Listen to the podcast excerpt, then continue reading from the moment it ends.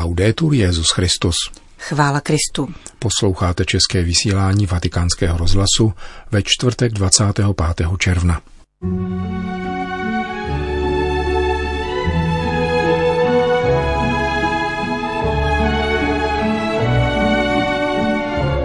Svatý stolec dnes představil nové katechetické direktorium. Hlavní problém není koronavirus, nýbrž nedostatek práce, říká farář z pásma Gazy. Na závěr přineseme ohlédnutí za básnířkou a hudební skladatelkou Markétou Procházkovou, která odešla na věčnost druhého června. Dnešním pořadem provázejí Johana Bronková a Milan Glázer. Zprávy Vatikánského rozhlasu. Vatikán. Svatý stolec dnes představil nové katechetické direktorium.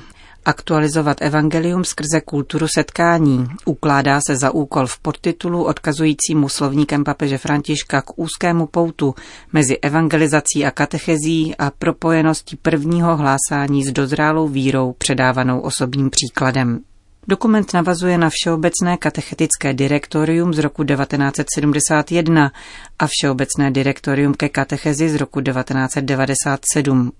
Vypracovala jej Papežská rada pro novou evangelizaci a papež František k němu připojil podpis již dvacátého třetího března na liturgickou památku svatého Toribia z Mogrovecha, misionáře z šestnáctého století, evangelizátora v oblasti dnešního Peru a patrona latinskoamerických biskupů. třísetstránkový dokument je rozčleněn do tří oddílů a dvanácti kapitol.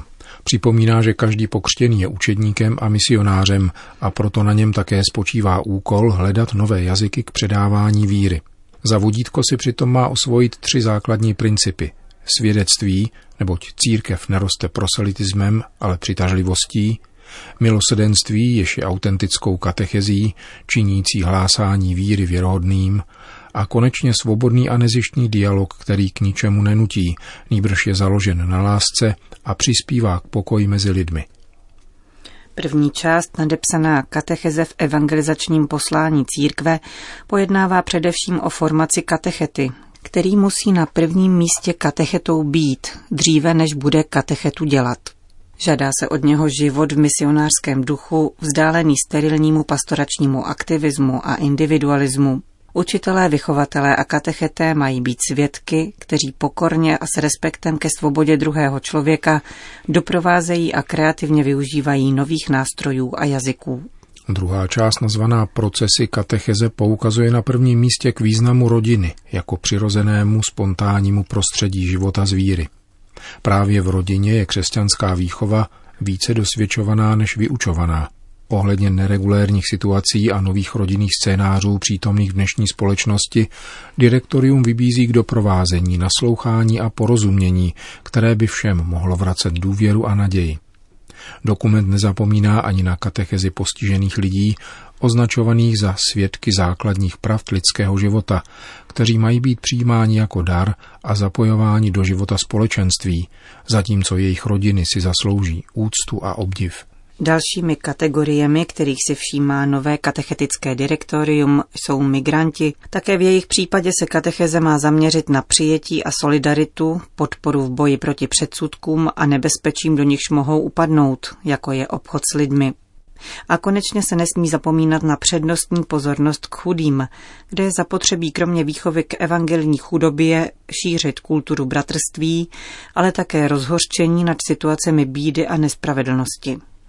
Třetí část, věnovaná katechezi v partikulárních církvích, vyzdvihuje zejména roli farnosti, označených za příklad komunitního apoštolátu. Povzbuzovány jsou zejména ke kreativní katechezi a vycházení do situací konkrétních lidí. Katolické školy direktorium vybízí, aby přešly od institucionálního konceptu k představě školy jako společenství víry, v nichž se výchovný projekt zakládá na evangelních hodnotách. Ohledně výuky náboženství se zdůrazňuje, že je specifickou disciplínou, avšak komplementární ke katechezi. Náboženská oblast je dimenzí lidské existence a nesmí být opomíjena, konstatuje direktorium a označuje za právo rodičů a studentů získat integrální formaci také, pokud jde o výuku náboženství. Obsáhlý text katechetického direktoria si všímá také řady dalších specifických otázek, jako je ekumenismus a mezináboženský dialog, v nichž klade důraz na výchovu k míru a spravedlnosti, vzájemnému poznávání a unikání povrchním soudům. Upozorňuje na dvojí stránku digitální epochy, která na jedné straně přeje nezávislým informacím a rozšiřuje možnosti poznání, ale zároveň může vést do samoty, manipulací, kyberšikany a dalších nešvarů. Úkolem katecheze v této oblasti je výchova k rezistenci vůči kultuře chvilkovosti, postrádající hierarchii hodnot a neschopné rozlišovat pravdu a kvalitu. Zejména mladé lidi je třeba doprovázet v hledání vnitřní svobody, která jim pomůže vystoupit ze stádovosti sociálních sítí. Právě digitální kontinent označuje direktorium za výzvu dnešní evangelizace a vybízí k nabízení prostoru pro zkušenost autentické víry a interpretačních klíčů k velkým otázkám lidské existence. Zvláštní pasáže se věnují vztahu víry, vědy a techniky. K bioetické problematice se zdůrazňuje, že ne všechno, co je technicky možné, je morálně přijatelné. Direktorium upozorňuje také na potřebu specifické formace katechetů založené na principu posvátnosti a nedotknutelnosti lidského života. V tomto kontextu dokument odsuzuje trest smrti jako nelidské opatření, ponižující důstojnost člověka. Mezi tématy nechybí ani volání po hluboké ekologické konverzi a po katechezi pozorné k péči o stvoření a výchově k nekonzumnímu způsobu života. Vatikán Palestína. Papež František prostřednictvím Kongregace pro východní církve zaslal ministerstvu zdravotnictví v pásmu Gazy dva a půl tisíce testovacích souprav na diagnostiku koronaviru. Podle otce Romanelliho, faráře v pásmu Gazy, pomůže papežův dar k přesnější diagnoze u případných nemocných. Palestina k dnešku nahlásila necelých třináct set infikovaných koronavirem.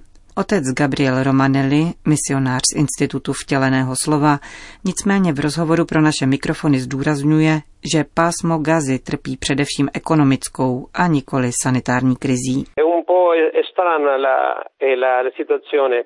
Situace je poněkud podivná, protože krize vznikla z jiných příčin, které tu prožíváme. Například kvůli vnějšímu bloku, uzavření hranic s Izraelem a Egyptem, pozastavení podnikatelské činnosti, které řadu lidí připravilo o práci.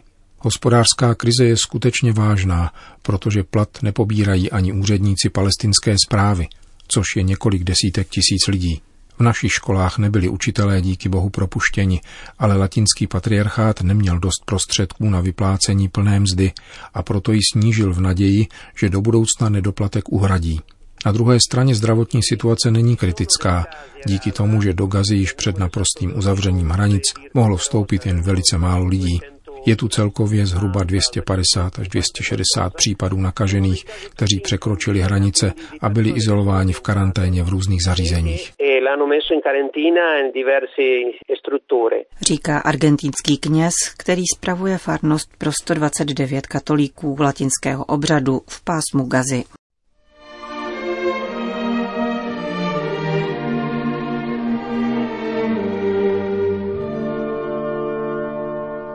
Číše světla. Ohlédnutí za Markétou Procházkovou.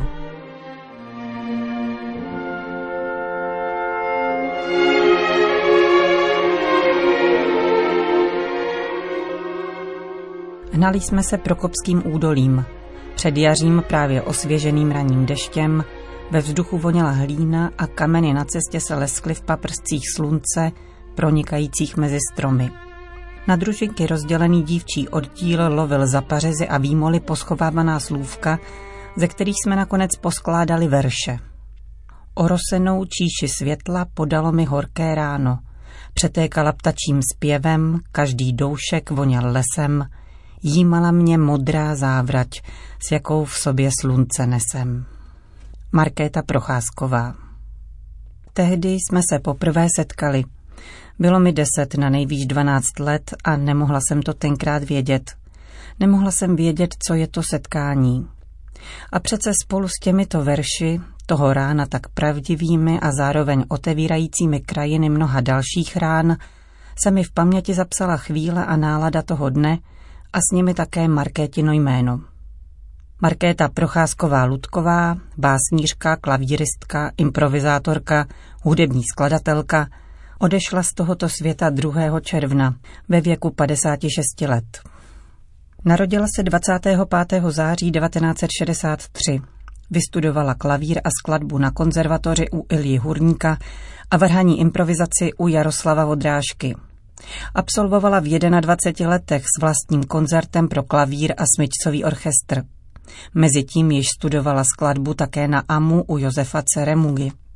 Od dětského věku psala básně, otištěné v různých periodikách, vítězila v literárních i skladatelských soutěžích. V šestnácti letech vydala básnickou sbírku Sny bez přístřeší, po níž následovalo Vítání světla a Na prahu lásky. Na její verše napsali partitury například Milan Slavický, Ctirad Kohoutek nebo Zdeněk Lukáš. Komponovala vokální, komorní a symfonické skladby, spolupracovala s rozhlasem a televizí. Zaznamenává spolu s některými podrobnostmi slovník české literatury v heslu naposled upravovaném v roce dva tisíce osm a opakovaném také v nemnoha nekrolozích, jež se v minulých dnech objevily.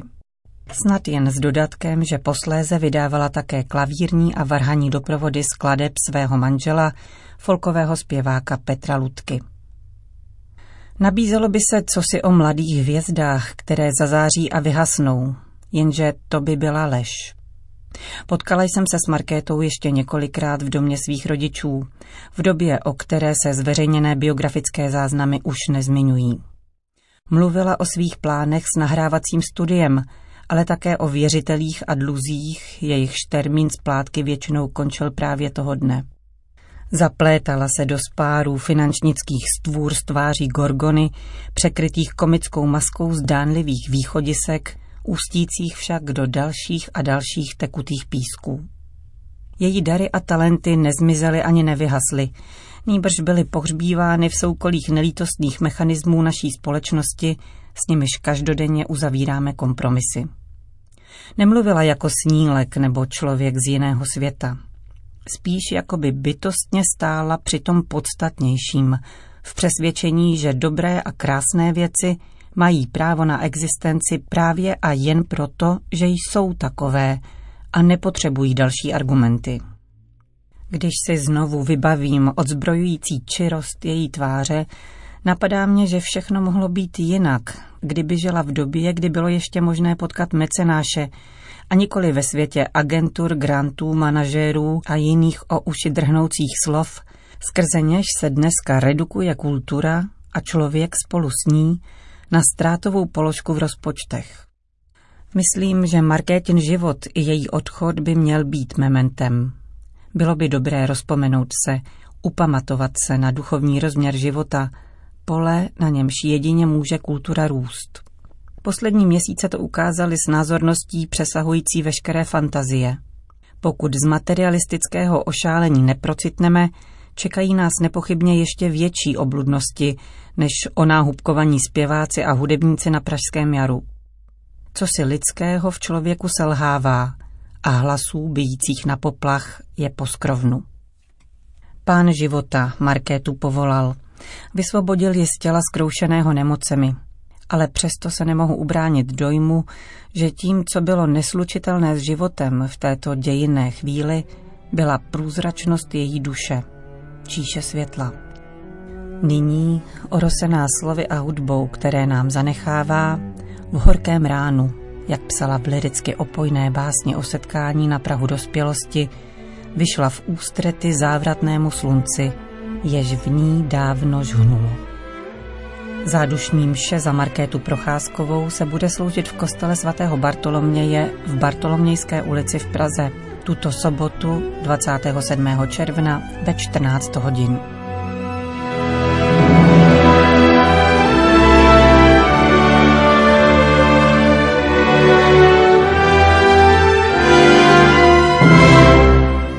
Končíme české vysílání Vatikánského rozhlasu. Chvála Kristu. Laudetur Jesus Christus.